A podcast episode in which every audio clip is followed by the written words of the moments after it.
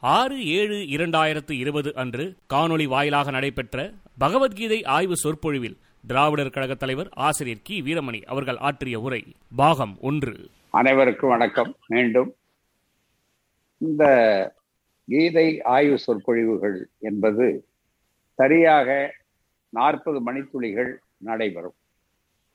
இது வழமையான பொழிவுகள் சொற்பொழிவுகளைப் போல அமையாது. ஒரு பாட நூல் பாட வகுப்பு என்பதை போலத்தான் இருக்கும்.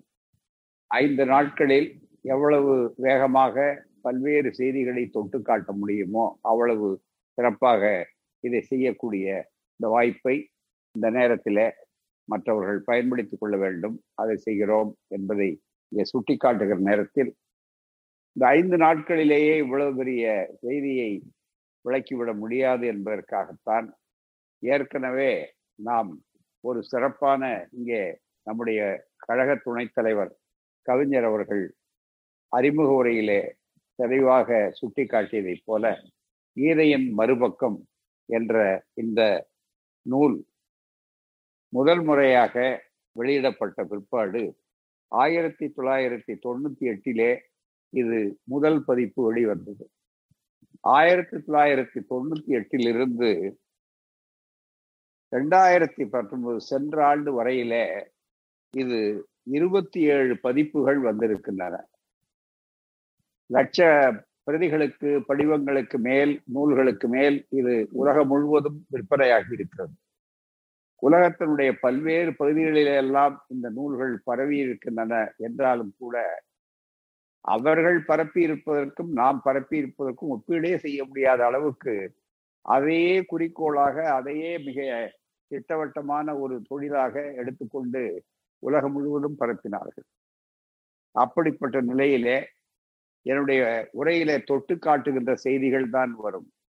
விரிவாக தெரிந்து கொள்ள வேண்டும் என்று சொன்னால் இந்த இருபத்தி ஏழாவது பதிப்பு ஒவ்வொரு பதிப்பிலும் மிக தெளிவான பல்வேறு செய்திகள் இதில் இணைப்பாக நிரம்ப பெற்றிருக்கிறது. ஏனென்றால் கீதையை பற்றி ஆய்வறிஞர்கள் ஏராளம் எழுதியிருக்கிறார்கள். என்றாலும் அதற்கு போதிய விளம்பரமோ அல்லது அதை மக்கள் மத்தியிலே கொண்டு சேர்க்கக்கூடிய முயற்சிகளோ வெகு குறைவு.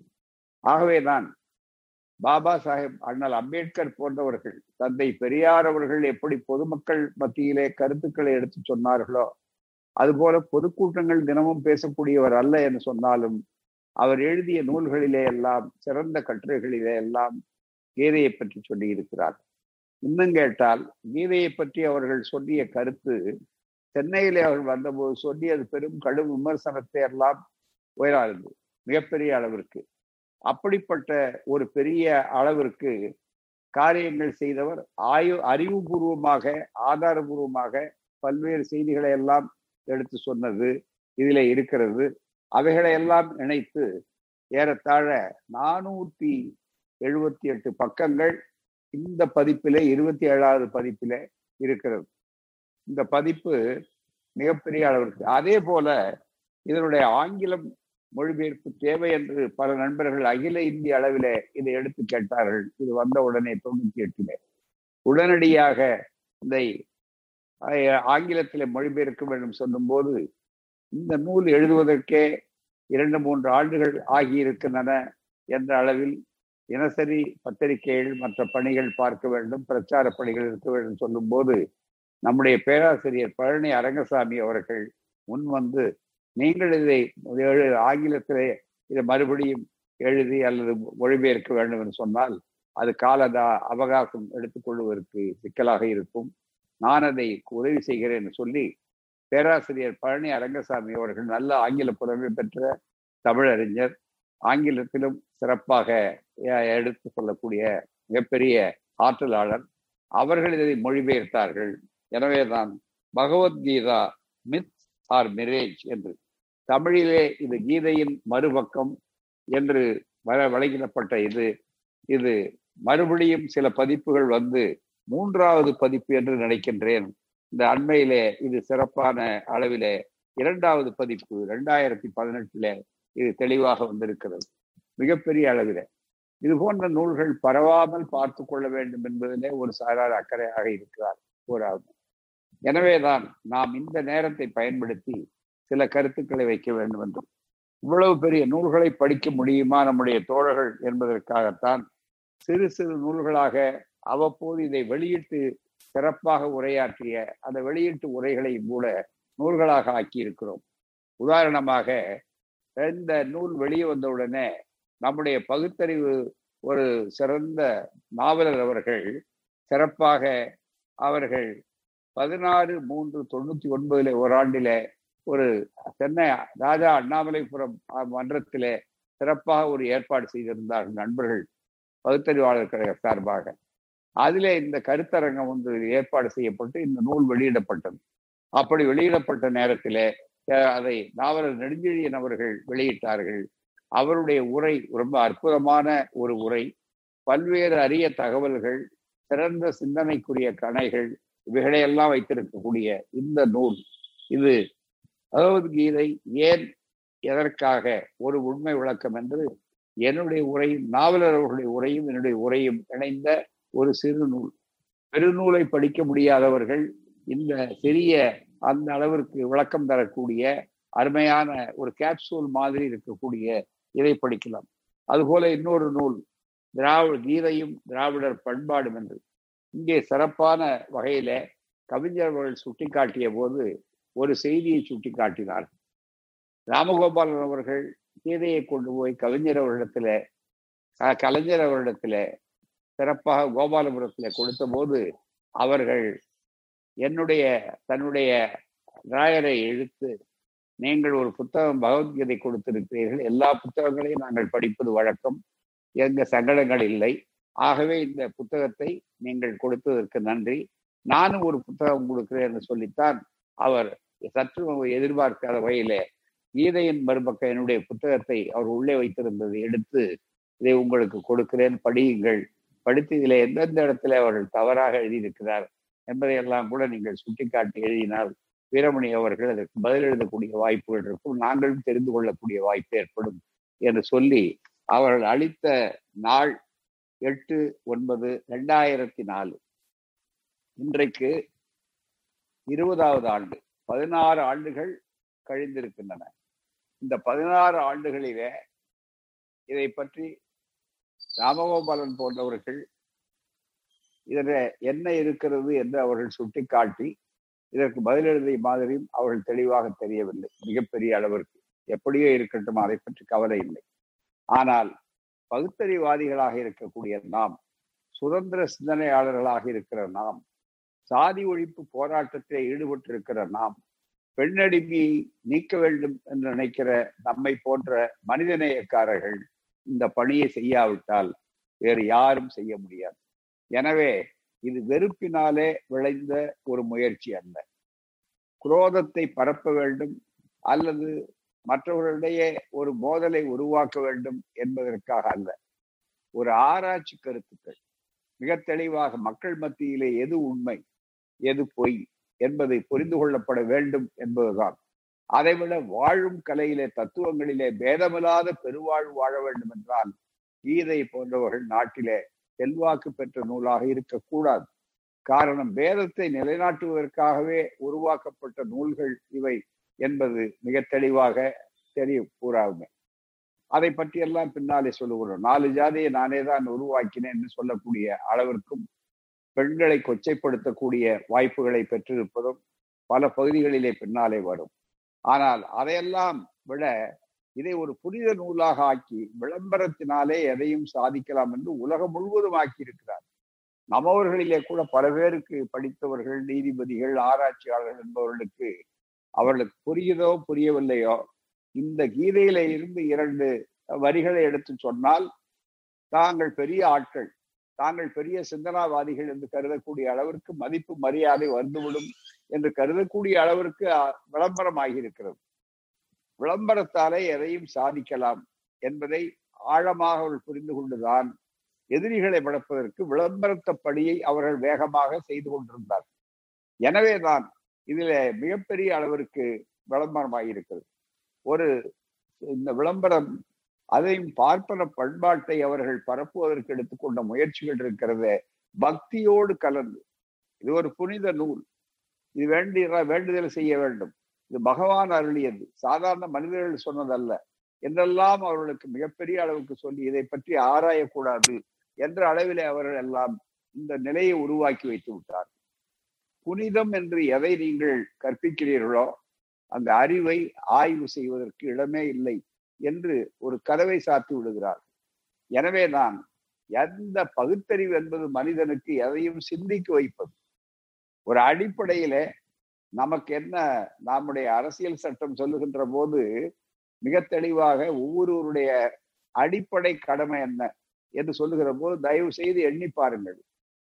இயக்கம் கட்சி கொள்கைகள் இவைகளை அப்பாற்பட்டு ஒரு குடிமகனாக எடுத்துக்கொண்டு பார்க்கிற நேரத்தில் it shall be the duty of every citizen of India to develop scientific temper அறிவியல் மனப்பாங்கு. Spirit of enquiry humanism and reform என்ற நான்கு செய்திகளை அடிப்படையாக சொல்லுகிறார்கள் என்று சொன்னால் மிகப்பெரிய அளவிற்கு அறிவியல் மனப்பான்மை. ஏன் எதற்கு என்று கேட்பதுதான் அறிவியல் மனப்பான்மை. அந்த அறிவியல் மனப்பான்மையினால்தான் நாம் இந்த கொரோனா காலத்திலும் இப்படி ஒருவரையொரு சந்திக்க நேரிலே சந்திக்க முடியாவிட்டாலும் கூட இந்த ஜூம் மூலமாக சந்திக்கக்கூடிய அளவுக்கு வந்தது எந்த முப்பத்தி முக்கோடி தேவர்களாலோ நாற்பத்தி எண்ணாயிரம் ரிஷிகர்களாலோ அல்ல. அல்லது வேறு எந்த விதமான புராண இதிகாச நூல்களாலோ அல்ல மிகப்பெரிய அளவுக்கு. அதற்கு புராண கதைகளுக்கு இன்றைக்கு அறிவியலாக்க வேண்டும் என்ற ஒரு நிலை அவர்கள் உருவாக்கி கொண்டிருந்தாலும் கூட விளைவுகள் இன்றைக்கு நவீன கருவிகளைத்தான் பயன்படுத்தி கொண்டிருக்கக்கூடிய அளவிலே இருக்கிறார்கள். ஆகவேதான் நாம் பகுத்தறிவு சிந்தனையை பயன்படுத்த வேண்டும் என்பதுதான் இந்த ஆய்வுரைகளுடைய நோக்கமாகும். அந்த அடிப்படையிலே தான் இந்த ஆய்வுரைகள் அமைந்திருக்கின்றன. ஸ்பிரிட் ஆஃப் என்கொயரி ஏன் எதற்கென்று கேட்க வேண்டும்? அதுதான் மிக முக்கியம். எல்லாவற்றையும் விட அடுத்தது என்ன? ஹியூமனிசம் மனிதத்தன்மை. மனிதத்தன்மை என்று சொல்லுகிற போது மனிதம் என்று சொல்லுகிற போது மனித நேயம் அதுதான் ஹியூமனிசம் அந்த மனித நேயத்திலே பேதம் இருக்கலாமா? உயர்ந்த சாதி தாழ்ந்த சாதி என்ற அந்த வேறுபாடு இருக்கலாமா? ஆண் பெண் என்று வருகிற போது தாய்மை என்ற பெருமை படைத்த ஒரு சமூகத்திலே இன்றைக்கு அந்த பெண்கள் பாவ இருந்து பிறந்தவர்கள் என்று சொல்லலாமா என்று கேட்கிற போது மிகப்பெரிய அளவுக்கு மனித நேயத்துக்கே அது விரோதமாக இருக்கக்கூடியது என்பதையும் எண்ணி பார்க்க வேண்டும். அக்கடைசியாக அரசியல் சட்டத்திலே இருக்கிற ஒரு பெரிய செய்தி ரிஃபார்ம் சீர்திருத்தம் அடைய வேண்டும். பழைய காலத்துல எப்படி இருந்தாலும் கூட மிகப்பெரிய அளவுக்கு மாறுதல் மாறுதல் தான் ஒன்றே ஒன்று மாறாதது. என்று சொன்னதை போல மிக தெளிவான அளவிற்கு உங்களை திருத்துங்கள். பழமையில அந்த காலத்தில் ஈடுபட்டிருக்கலாம். அது அந்த காலத்துக்கு தேவைப்பட்டும் கூட இருக்கலாம். ஆகவேதான் இவைகள் வந்தன. உதாரணத்துக்கு எடுத்துக்கொள்ளும் எனவேதான் இந்த கருத்துக்களை நான் எடுத்து வைக்கிறேன் எழுதியிருக்கிறேன். இந்த கருத்துக்களை கேட்கிறவர்கள் யாரும் ஏற்றுக்கொள்ள வேண்டும் என்ற அவசியம் இல்லை இந்த கருத்துக்களை தள்ளிவிட உங்களுக்கு முழு உரிமை உண்டு. உங்களுக்கு இந்த கருத்துக்களை ஏற்காதம் தள்ளிவிட உங்களுக்கு முறி முழு முழு உரிமை உண்டு என்ற காரணத்தால் தான் சொல்லிடும் உரிமை எனக்கு உண்டு. இதைத்தான் என்னுடைய அறிவாசான் தந்தை பெரியார் சொன்னார். நம்பாதீர்கள் என்று. நம்புங்கள் என்று அவர்கள் சொன்னதில்லை. நம்பாதீர்கள். உங்கள் அறிவு கொண்டு சிந்தித்து பாருங்கள் என்றார். எனவே அறிவு என்ற உரைகளிலே வைத்து உரைத்து பார்க்கிற போது அது எந்த நூலாக இருந்தாலும் சிந்திக்க வேண்டும். அதுதான்.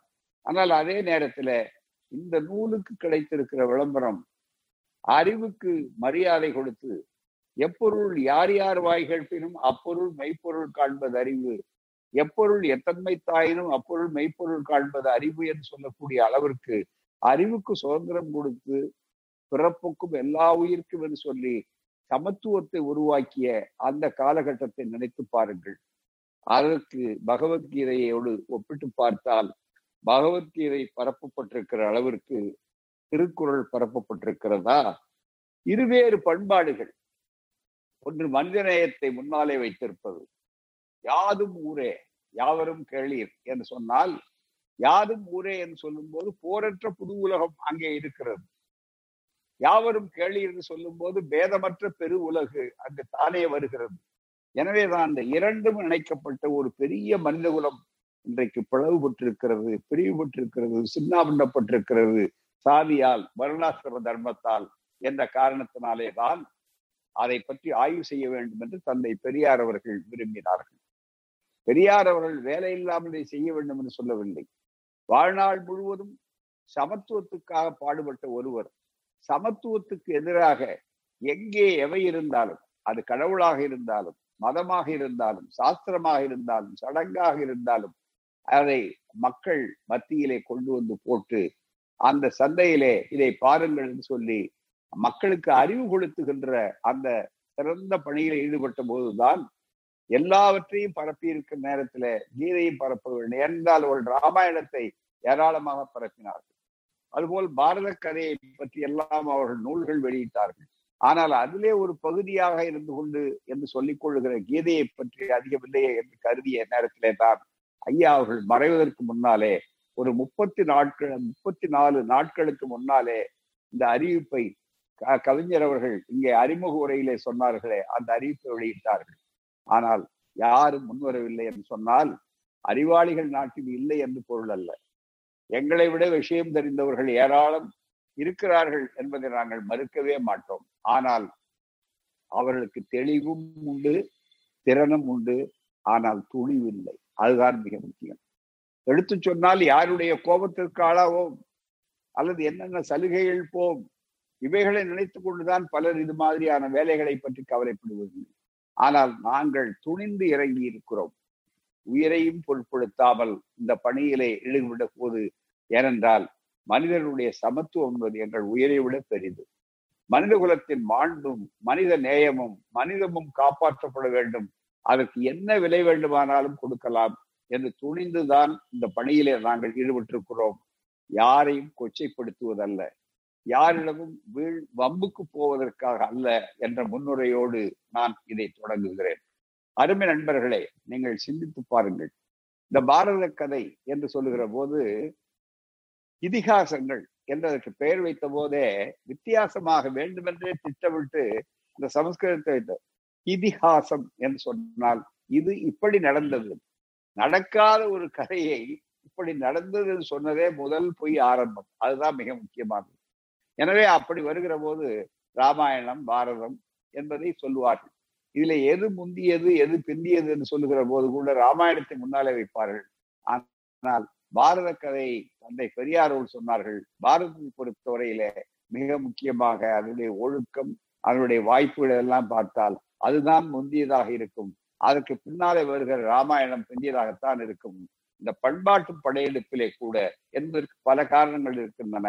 அதை பற்றி இப்போது நாம் எடுத்து சொல்லுவதற்கு இந்த வகுப்பிலே இடம் கிடையாது. அதை உங்களுக்கு கருத்துக்காக சொல்லுகிறோம். வேதங்களை சூத்திரர்களோ பெண்களோ படிக்கக்கூடாது என்று சொன்ன அந்த காலகட்டத்தில வேதங்களும் சமஸ்கிருதத்துல வேதங்கள் இருந்தன. அதுக்கு முன்னாலே வேறு.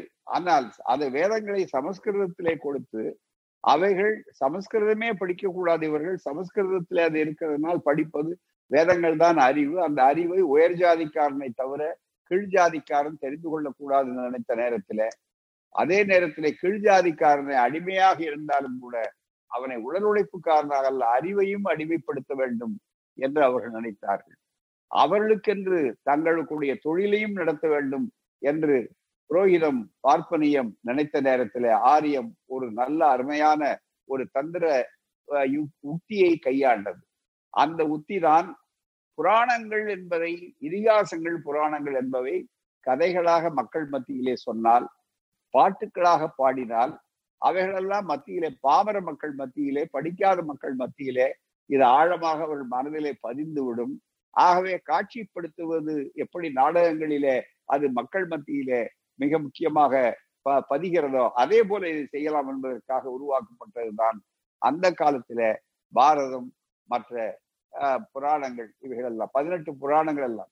புராணம் என்பதே புரோகிதம் புரோணம் என்று சொல்லி அதிலிருந்து இருந்து வர்றதுதான் மிக முக்கியமாக. புரோகிதர்களுக்கு புராணங்கள் உதாரணமாக புரோகிதர்கள் தான் வைதி வேதம் என்பது வைதீகம். வைதீகம் வேதத்திலிருந்து வைதீகம். புராணத்திலிருந்து புரோகிதம். இதை நன்றாக நீங்கள் ஐயா அவர்கள் தந்தை பெரியார் அவர்கள் நன்றாக விளக்கி இருக்கிறார் எனவே திருமணம் நடத்தி வைப்பதற்கு சூத்திரனுக்கு உரிமை இல்லை என்றாலும் கூட புரோகிதர்கள் வந்து பூணூல் போட்டு அந்த சடங்குகளை நடத்துவதை போல அந்த புராணிகர்கள் வந்து இவர்கள் மத்தியிலே கீழ்ஜாதிக்காரர்களிடமிருந்து வருமானத்தையும் பெற்றுக்கொண்டு அவர்களையும் அறிவுபூர்வமான அடிமைகளாக ஆக்கி வைத்துக் கொண்டு இதை செய்வதற்குரிய வாய்ப்புகளை உருவாக்கிய நேரத்திலே வந்ததுதான் இதிகாசங்கள். அந்த இதிகாசங்கள் என்று வருகிற நேரத்துல அதிலே பாரதம் என்று வருகிற போது அந்த பாரதத்தை பற்றி சிந்திக்க வேண்டும் அதிலே ஒரு பகுதி தான் கீதை மிக முக்கியமா. பதினெட்டு நாள் போர் நடக்கிறது. அந்த பதினெட்டு நாள் போரிலே அர்ஜுனனுக்கு ஏற்பட்ட குழப்பத்திற்கு பாட்டாக பாடினான். நாவல் நெடுஞ்செழியன் அவர்கள் பேசும்போது ஒரு கேள்வி கேட்டார் ரொம்ப அருமையாக. போரிலே எப்படி இவன் பாட்டு பாடிக்கொண்டிருப்பானா கீதை என்றாலே கீதம் பாட்டுத்தானே ஆகவே நான் அங்கே எப்படி பாட்டு பாடினான்? எனவே பாட்டு பாடி அதை யார் கேட்டுக்கொண்டிருந்தார்கள் அது எப்படி உபதேசமாக பின்னாலே மாறியது என்று ஒரு கேள்வி கேட்டார். ரொம்ப ஆழமான கேள்வி. லேசான கேள்வி மாதிரி புறப்பு புறத்தோற்றத்திலே தெரிந்தாலும் கூட மிக ஆழமான கேள்வியாக நிச்சயமாக இருக்கும். காரணம் உபதேசம் என்று பின்னால ஆக்கினார்கள் மிக முக்கியமாக. அந்த எழுநூறு ஸ்லோகங்கள் கீதையிலே இருக்கிறது என்று சொன்னால் அது கூட முதலிலே ஆரம்பத்திலே அத்தனை கிரே இது இருந்ததா? என்னுடைய புத்தகத்தை பார்த்தீர்களே? ஆனால் பிறகு அதுவே குட்டி போட்டிருக்கிறது பெருத்திருக்கிறது. அதற்கு முன்னால் ஒரு வேடிக்கையான செய்தியையும் ஆழமான ஆய்வும் செய்ய வேண்டுமானால் பல அறிஞர்கள் சுட்டிக்காட்டியதை போல பாரதம் நடந்ததா? குருட்சேத்திரம் என்ற இடம் இருக்கிறது. அது இருக்கிற காரணத்தினாலேயே அது குருட்சேத்திரத்துல பாரத கதை பாரத போர் பதினெட்டு நாள் நடந்தது என்பதற்கு ஆதாரங்கள் உண்டா? என்று சொன்னால் அதுவே நடந்த கதை அல்ல என்று அறிஞர்கள் மிக தெளிவாக ஆய்வறிஞர்கள் எடுத்து சொல்லியிருக்கிறார். அதையெல்லாம் இந்த நூலிலே மிக தெளிவாக எடுத்து சுட்டி காட்டி இருக்கிறோம் உதாரணத்துக்கு உங்களுக்கு சொல்ல வேண்டுமானால் நம்மை போன்ற ஆய்வறிஞர்கள் அல்லது கீதையை பற்றி மிக அருமையாக இந்த நூலை எழுதுவதற்குரிய வாய்ப்பை தெளிவாக சொன்ன வி. ஆர். நார்லா அவர்கள். இவர்கள் நார்லா அவர்கள் ஆந்திராவிலே மிகப்பெரிய ஒரு சிறந்த சிந்தனையாளர் ஃப்ரீ திங்கர் நல்ல பகுத்தறிவாளர் ஒரு எழுபத்தி ஆறு எழுபத்தி ஏழு ஆண்டுகளாக வாழ்ந்தவர். ஏராளமான அவருடைய மூன்று ஒரு வீட்டுக்கு நான் சென்றிருந்தேன். மூன்று பகுதிகளிலும் நூலகங்கள் தான். அவர் ஓய்வு பெற்று அவரை சந்திக்கக்கூடிய வாய்ப்பு பெற்றேன். ஆந்திர அதாவது இந்த நாளேடாக இருந்த இங்கே ஆந்திர பிரபா என்ற அந்த இந்தியன் எக்ஸ்பிரஸ் அந்த கோயங்கா அவர்களுடைய பத்திரிகையில ஒரு காலகட்டத்திலே அவர்கள் ஆசிரியராக நாற்பத்தி ரெண்டுல இருந்து ஐம்பத்தி ஒன்பது ஆண்டுகள் சென்னையிலேயே இருந்தவர். நான் சென்னையில இருந்திருக்கிறேன் தந்தை பெரியார் அவர்களை தூரத்தில் இருந்து அறிந்திருக்கிறேன். ஆனால் நெருங்கி போனதில்லை என்று என்னிடத்தில் அவர்கள் சொல்லி மகிழ்வாக சொன்னார்கள். அவர்களை நான் சந்தித்திருக்கிறேன். சிறந்த பகுத்தறிவான் அவரை போன்றவர்கள் இந்த கருத்தை சொல்வது இதுதான் இந்த நூல் எழுதுவதற்கு ஒரு அடித்தளமாக எனக்கு இருந்தது என்று சொன்னாலும் கூட இதிலே சிறப்பாக சொல்வது அவர்கள் சொல்லுகிற கருத்தோ பெரியார் சொல்லுகிற கருத்தோ நாவலர் சொல்லுகிற கருத்தோ அல்லது வீரமணி சொல்லுகிற கருத்தோ முக்கியம் அல்ல யார் இந்த கீதையை போற்றினார்களோ அவர்களே என்ன சொல்லி இருக்கிறார்கள் என்பதுதான் மிக முக்கியமானது. அதை இதிலே தெளிவாக எடுத்து சொல்லி இருக்கிறேன் மிகப்பெரிய அளவுக்கு இந்த நூல் கீதை மகாபாரதத்தில் இடம்பெற்றதா? ஆரம்பத்தில் இருந்து இடம்பெற்றதா? என்ற கேள்வியை கேட்டால் அதற்கு தெளிவான பதிலை யாரும் சொல்ல முடியாது. இடைச்செருகலாகத்தான் கிபி முதலாவது நூற்றாண்டில் இழைக்கப்பட்டது என்பதற்கு ஆதாரங்கள் ஏராளம் இருக்கின்றன. ஆங்கிலத்துல இன்டர்பொலேஷன் என்று சொல்லுவார்கள். இலக்கியத்துல. அது ஒரு பக்கத்துல நுழைக்கப்பட்டது என்பது இடைச்செருகல். ஆனால் பாரதமே நடந்ததா என்பது அடிப்படை கேள்வி. பாரதமே நடந்த கதை அல்ல. அப்புறம் கீதை அது அப்புறம் அந்த அஸ்திவாரமே போய்விட்ட உட்பாடு இது எப்படி நிற்கும்? அருள் கூர்ந்து நீங்கள் எண்ணி பாருங்கள். அந்த வகையில கீதை நடந்த கதை அல்ல. எனவே பாரதமே கற்பனை தான் என்று சொல்கிற நேரத்தில் மகாபாரதத்தில் அது இடம்பெற்றது மட்டுமல்ல. இந்த அளவிற்கு வருகிற போது இந்த கற்பனை தான் என்பதை மற்றவர்கள் ஒப்புக்கொண்டிருக்கிறார்கள். அதை தொட்டு காட்டினார் கவிஞர் அவர்கள். காந்தியடிகள். Gita is my mother. என்னுடைய அன்னை என்னுடைய தாய் என்று போற்றியவர் காந்தியார். காந்தியாருக்கு கடைசியில தான் கண் திறந்ததை தவிர அது வரையில வைதிகம் அந்த சிந்தனைகள் அது அதிலே இருந்தார்கள் அவர்கள். அதிலே மூழ்கி போயிருந்தார்கள். ஆரிய சூழ்ச்சி என்பது இருக்கிறது அதிலேயே அவர்கள் மூழ்கி போனவர்கள். அப்படிப்பட்ட ஒரு சூழ்நிலையில அவர்கள் சொல்லும் போது அவர்களே தெளிவாக என்ன சொல்லுகிறார்கள் என்று சொன்னால் மிக தெளிவாக அவர்கள் இது நடந்த கதை அல்ல என்று சொல்லக்கூடிய அளவிலே இருந்தாலும் கூட அதற்கு நான் மிக தெளிவான அளவிற்கு ஏற்றுக்கொள்ளக்கூடிய ஒரு சூழலை உருவாக்கி இருக்கிறேன் என்ற ஒரு சூழலைத்தான் அவர்கள் அதை சுட்டிக்காட்டி இருக்கக்கூடிய அந்த நிலையை அவர்கள் எடுத்துக்காட்டி இருக்கிறார்கள் இதை பற்றி உங்களுக்கு தெளிவாக சொல்ல வேண்டுமானால் இங்கே எண்ணி பாருங்கள்.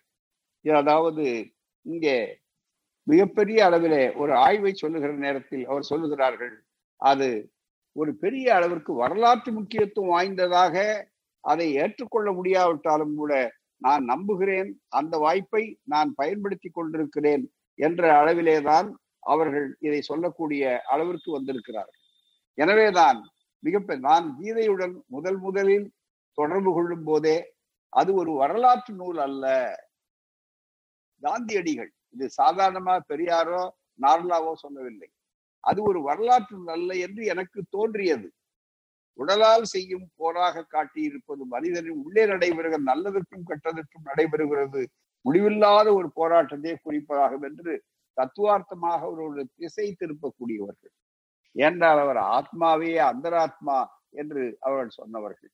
அந்த வகையிலே வருகிற போது கீதா மை மதர் என்ற புத்தகத்திலே ஒன்றாவது பக்கத்திலே இப்படி குறிப்பிடுகிறார்கள் அதுபோலவே விவேகானந்தரை பற்றி சொல்லுகிற நேரத்தில் விவேகானந்தர் இதே கருத்தை கூறியதோடு ஒரு கேள்வியை கேட்டார் மிக தெளிவாக.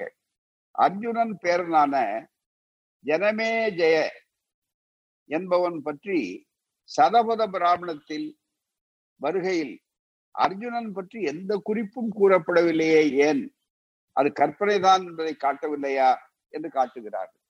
சதபத பிராமணம் என்று சொல்லக்கூடிய மிகப்பெரிய அளவிற்கு ஜனமே ஜெய அதை பற்றி சொல்லுகிறான். மற்றவர்களை பற்றி அர்ஜுனன் பேரன் இவன். ஆனால் அதே நேரத்திலே அதை பற்றி எந்த குறிப்பும் அவர்கள் கூறப்படவில்லை. அந்த நிலையை பற்றி போரை பற்றி மற்ற கூறப்படவில்லையே என்று கேட்டார். இதற்கு ஒரு தனி பகுதியே தந்திருள்ளோம் எழுதியிருக்கிறேன் நான் இந்த பகுதியிலே. இவை இந்த பாடத்திலே வகுப்புகள் சுருக்கமான நேரம் என்ற காரணத்தினாலே ஆங்காங்கு தொட்டு தொட்டுத்தான் காட்ட முடியும். நீங்கள் இந்த புத்தகத்தை எங்களை வாங்கி படிக்கணும் விரிவாக தெரிந்து கொள்ள வேண்டுமானால். இதற்கு வசதியாக இந்த வாய்ப்பு உள்ளவர்களுக்காக இந்த காலகட்டத்திலே நான் நம்முடைய வெளியீட்டாளர்களை நான் அன்போடு கேட்டுக்கொள்வதெல்லாம் இது முன்னூறு ரூபாய் போட்டிருக்கிறீர்கள். இதிலே நீங்கள் இதிலே மிகப்பெரிய அளவிற்கு தந்து ஒரு முப்பது பாகத்தை தள்ளி இருநூறு ரூபாய்க்கு இந்த நூலை கொடுங்கள். அது மிக முக்கியமானது. அந்த வாய்ப்பை பயன்படுத்திக் கொள்ளுங்கள். ஆங்கிலத்திலும் அதே போல பகவத்கீதா மித் ஆர் மெரேஜ் என்று இருக்கிறது. அதே சலுகையை கொடுங்கள் படிக்கட்டும். இது பரவ வேண்டும் என்பதற்காகத்தான். ஏனென்றால் நாங்கள் இந்த நூலுக்கு ஏதோ ஒரு ராயல்டி வாங்குவதில்லை. இதற்கு ஆசிரியர்கள் இந்த பணத்தையும் பெறுவதில்லை. அதை அவர்கள் வாசகர்களுக்கு தரட்டும். அடக்க விலைக்கும் குறைவாக நாம் அந்த புத்தகத்தை எல்லாம் அப்படித்தான் பரப்புகிறோம். லாபத்தை கருதியோ வியாபாரத்தை கருதி அல்ல அறிவை கருதி இவைகளெல்லாம் நாம் செய்து கொண்டிருக்கிற இந்த காலகட்டத்தில இந்த சூழல் ஏற்பட்டிருக்கிறது. எனவே இது நடந்த கதை அல்ல என்பதற்கு ஏராளமான செய்திகள் இதிலே நிறைய அடுக்கடுக்காக இருக்கிறது. அத்தனையும் சொன்னால் மற்றவர்களை சொல்ல முடியாது. ஒரு சிறப்பான அளவிற்கு மகாபாரதத்தின் உள்ள அப்படி நடந்ததாக மகாபாரதத்துல இல்லை என்பதற்கும் அதற்கு வாய்ப்புகள் நடந்திருக்க முடியாது என்பதற்கும் ஏராளமான செய்திகள் தெளிவாக இருக்கின்றன. அந்த காலகட்டத்தை பற்றி சொல்லுகிற நேரத்தில் கூட இங்கே அவர்கள் மட்டுமல்ல இரண்டு பேர் தத்துவ ஞானிகள். ஒருவர் காந்தியாரை சொன்னோம் இன்னொருவர் விவேகானந்தரை சொன்னோம். ஆனால் வரலாற்று பேராசிரியர் என்னென்ன சொல்லுகிறார்கள். அதை பார்க்க வேண்டாமா? அப்படி நம்முடைய காலத்திலே வாழக்கூடிய மிக பிரபலமான வரலாற்று பேராசிரியர் பேராசிரியர் ரொமேலா தபார் அவர்கள் ஆவார்கள்.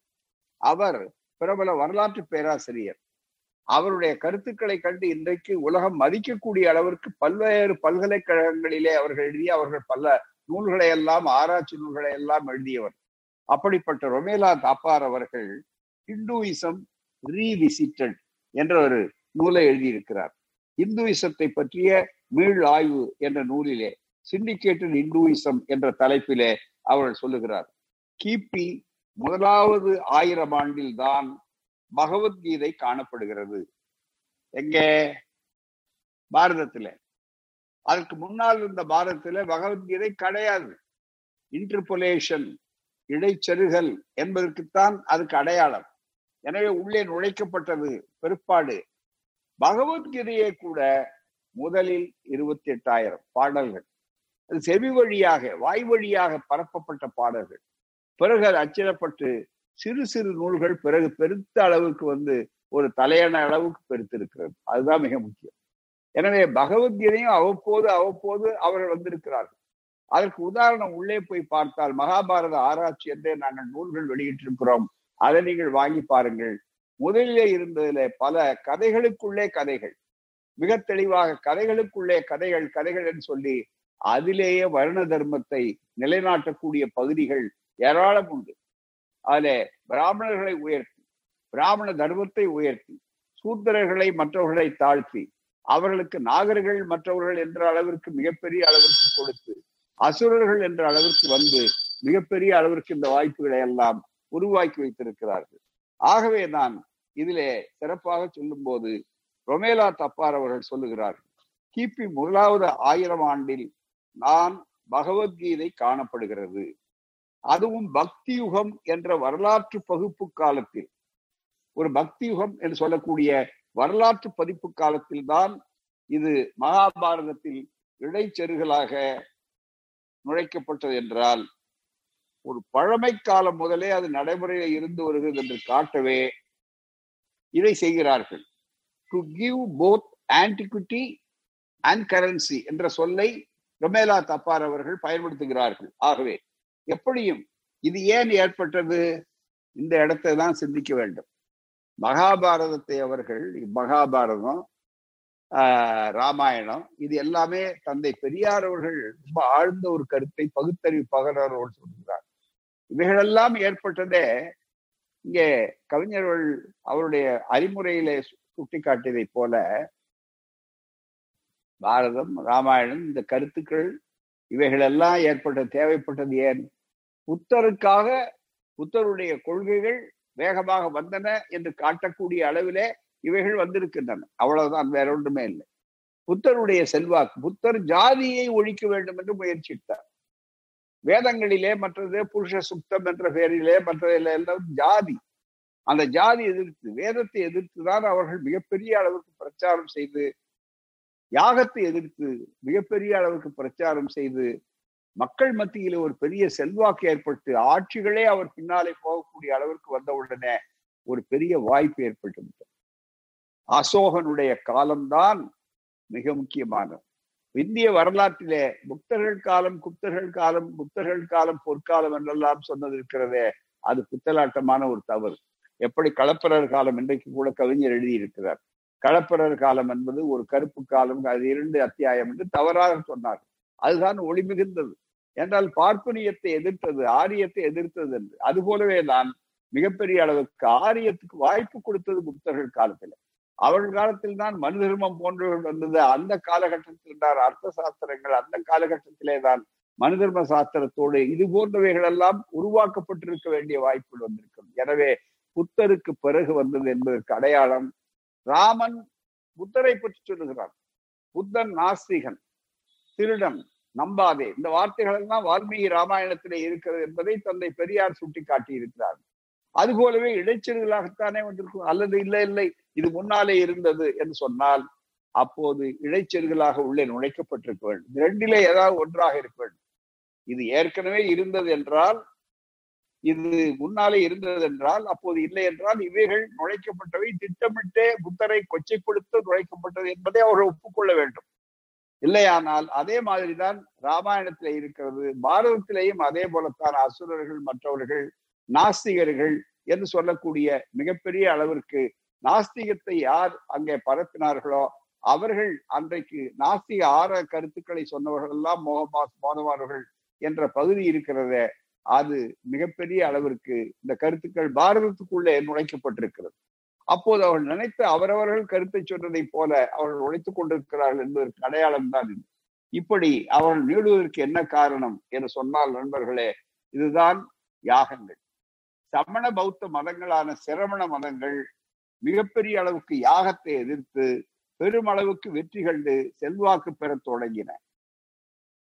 யாகத்திற்கு இருந்த மரியாதையை மக்கள் மத்தியிலே குறைத்தார்கள். இதற்காக ஒன்றை கண்டுபிடித்தார்கள்.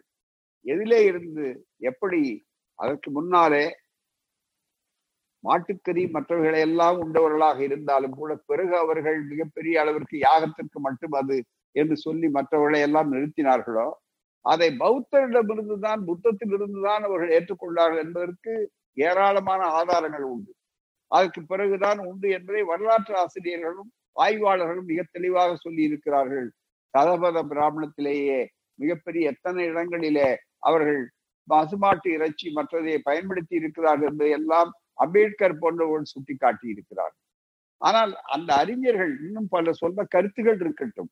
ஆனால் இதிலே மிக முக்கியமான சிந்தனை என்னவென்று சொன்னால் நண்பர்களே இந்த கருத்துக்கள் உள்ளே போன உடனே பௌத்தத்தினுடைய செல்வாக்கை அழிக்க வேண்டும்.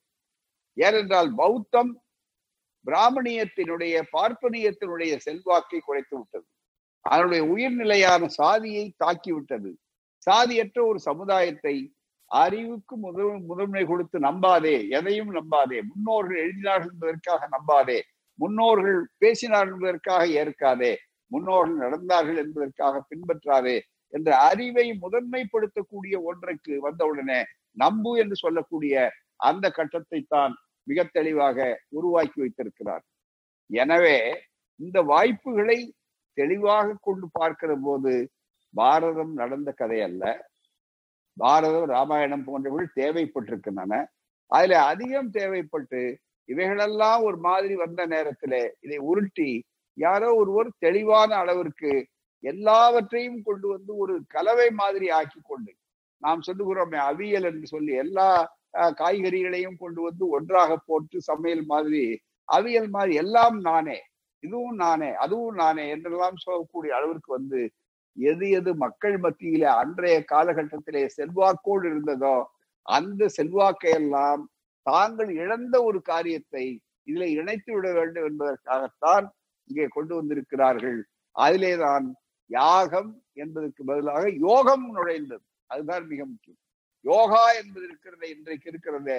இது முதன் முதலிலே பதஞ்சலி யோகா என்று சொல்லி அல்லது அங்கே ராஜ யோகம் அந்த யோகத்திலே என்றெல்லாம் சொல்லி அவள் மனித தன்மை குடைக்கிறது என்று சொல்வது இருக்கிறதே. இந்த தன்மை பௌத்தத்திலே இருந்து சிரமணத்திலே இருந்து மிக தெளிவாக அவள் எடுத்துக்கொண்டது. துறவு சிந்தனை ஆய்வு என்று வருகிற நேரத்துல மூச்சு பயிற்சி. அந்த முயற்சி பயிற்சியை செல்லுகின்ற இடம் இருக்கிறது அது மிகப்பெரிய அளவிற்கு வாய்ப்புகளை உருவாக்கி வைத்திருக்கிறார்கள். ஆனால் அதற்கு பிறகு அதையே ஆரியமயப்படுத்தி இருக்கிறார்கள். எவை எவையெல்லாம் எங்கெங்கு கிடைத்தனவோ எங்கெங்கு செல்வாக்கோடு இருந்ததோ அந்த செல்வாக்குள்ளவர்கள் தாங்கள் செல்வாக்கு இழந்து கொண்டிருக்கிற ஒரு நாகரிகப்படுத்தப்பட்ட நேரத்தில் அவைகளையெல்லாம் தங்களுடைய சரக்குகளாக எடுத்துக்கொள்வதுதான் வேத மதம் என்ற ஆரிய மதத்தினுடைய தத்துவம். எனவே அதை காப்பாற்றுவதற்காக அதை தூக்கி நிறுத்துவதற்காக மிகப்பெரிய அளவிற்கு வாய்ப்புகளை உருவாக்கி வைத்திருக்கிறார்கள். அதை எண்ணி பார்க்க வேண்டும். எனவேதான் முதலில் பாரதம் என்பது நடந்த கதை அல்ல என்பதற்கு இன்னும் பகுத்தறிவு சிந்தனையோடு ஒரு கேள்வியை இணைத்து பார்க்க வேண்டும். ஏனென்றால் உள்ளே நுழைக்கப்பட்டது என்பதற்கு ஏராளமான ஆதாரங்கள் இருக்கின்றன என்பதை உங்களுக்கு சொன்னோம். அதிலே மிக முக்கியமாக சொல்ல வேண்டுமானால் இந்த பதினெட்டு நாள் யுத்தம் நடந்தது என்று சொல்லுகிற போது இந்த பதினெட்டு நாள் யுத்தத்தை பற்றி ஒரு சிறப்பான ஒரு நிலையை உங்களுக்கு சுரக்க வேண்டும். பகுத்தறிவு சிந்தனை அடிப்படையிலே. பாண்டவர்களுக்கும் கௌரவர்களுக்கும் நடந்த யுத்தத்திலே போர் என்று மகாபாரத்தின் பிரதான கதை அதுதான் என்று அவர்கள் சொல்லுகிறார்களே அதிலே மேக்ஸ் முல்லர் மேக்ஸ் முல்லர் அவர்கள் ancient history of the ancient Sanskrit literature சமஸ்கிருத இலக்கியங்களின் வரலாறு என்று நூலில் நாற்பதாவது பக்கத்திலே மிக தெளிவாக எடுத்து சொல்லுவது என்னவென்றால் பாண்டவர்களுக்கும் கௌரவர்களுக்கும் நடைபெற்ற போர் மகாபாரதத்தின் பிரதான கதையே அதுதான். அப்போர் வேதங்கள் எதுவுமே அந்த போரை பற்றி குறிப்பிடாத ஒன்றாகும். இது சொல்வது யார்? Maths Muller. மேக்ஸ் முல்லர் ஆரியர்கள் பாராட்டிய ஆரிய தத்துவவாதிகள் பாராட்டிய ஒரு சிந்தனையாளர். அவர் எழுதியது மிக தெளிவாக குருட்சேத்திரம் என்ற புனிதமான இடம் என்று வேத இலக்கியங்கள் சுட்டிக்காட்டுகிறதே தவிர அதில் போர் நடைபெற்றதாக எங்கும் இல்லை என்பதை மிக தெளிவாக சொன்னார்கள் அது மட்டுமல்ல Cambridge history of India A B Keith என்பவர் மிக தெளிவாக ஆதாரத்தோடு சொல்லியிருக்கிறார். பரீட்சித் என்பவரை அதர்வ வேதம் மிகப்பெரிய அரசர் என்று போழுகிறது ஜனமேய ஜெய என்பவரையும் சதபத பிராமணம் நிரம்ப யாகங்கள் நடத்தியவர் என்றும் புரோகிதர்களுக்கு ஏராளமான தானங்கள் அளித்தவர் என்றும் சிறப்பித்து புகழ்ச்சி உரை கூறுகிறது. அந்த இரண்டு பேர்களில் எவருமே அர்ஜுனன் பரம்பரை என்று குறிப்பிடவே இல்லை. ஆனால் பிறகு வரும்போது இதை சொல்லுகிறார்கள் என்பது. அது மட்டுமல்ல மகாபாரதத்தில் அர்ஜுனன் இந்திரனின் இயற்கை புதல்வன் ஆவான். ஆனால் சதபுத பிராமணத்தில் இந்திரனும் அர்ஜுனனும் அவனே என்று சொல்லுகிறார்கள். இப்போது எவ்வளவு பெரிய குழப்பம்? எது கற்பு உண்மையாக இருந்தால் இப்படி இருக்க முடியுமா? இரண்டு பேர் மகனும் அவன் அவனே என்று. இதே மாதிரி எல்லாமே நானே என்று பின்னாலே வருகிறது மிக முக்கியமாக. அதைவிட இன்னும் ஒரு வேடிக்கை பகுத்தறிவு அடிப்படையிலே சிந்திக்க வேண்டுமானால் மகாபாரதம் என்றது இந்த பதினெட்டு நாள் போர் என்றுதானே அதை அடிப்படையாக வைத்து பதினெட்டு பதினெட்டு என்று வைத்திருக்கிறார்கள். அதிலே வரக்கூடிய அந்த கருத்து என்ன? இவ்வாறு ஏன்ஷியன் என்று ராமச்சந்திர தீட்சிதர் அவர்கள் எழுதிய அந்த வரலாற்று நூலிலே என சிறப்பாக ஒன்றை சொல்லுகிறார்? என்ன என்று சொன்னால் பதினெட்டு அக்ரோனி சைனியங்கள் பதினோரு அக்ரோனி சைனியம் கௌரவருடையது ஏழு பாண்டவர்களுடையது குருட்சேத்திரத்தில் அணிவகுத்திருந்தன என்று கூறப்பட்டு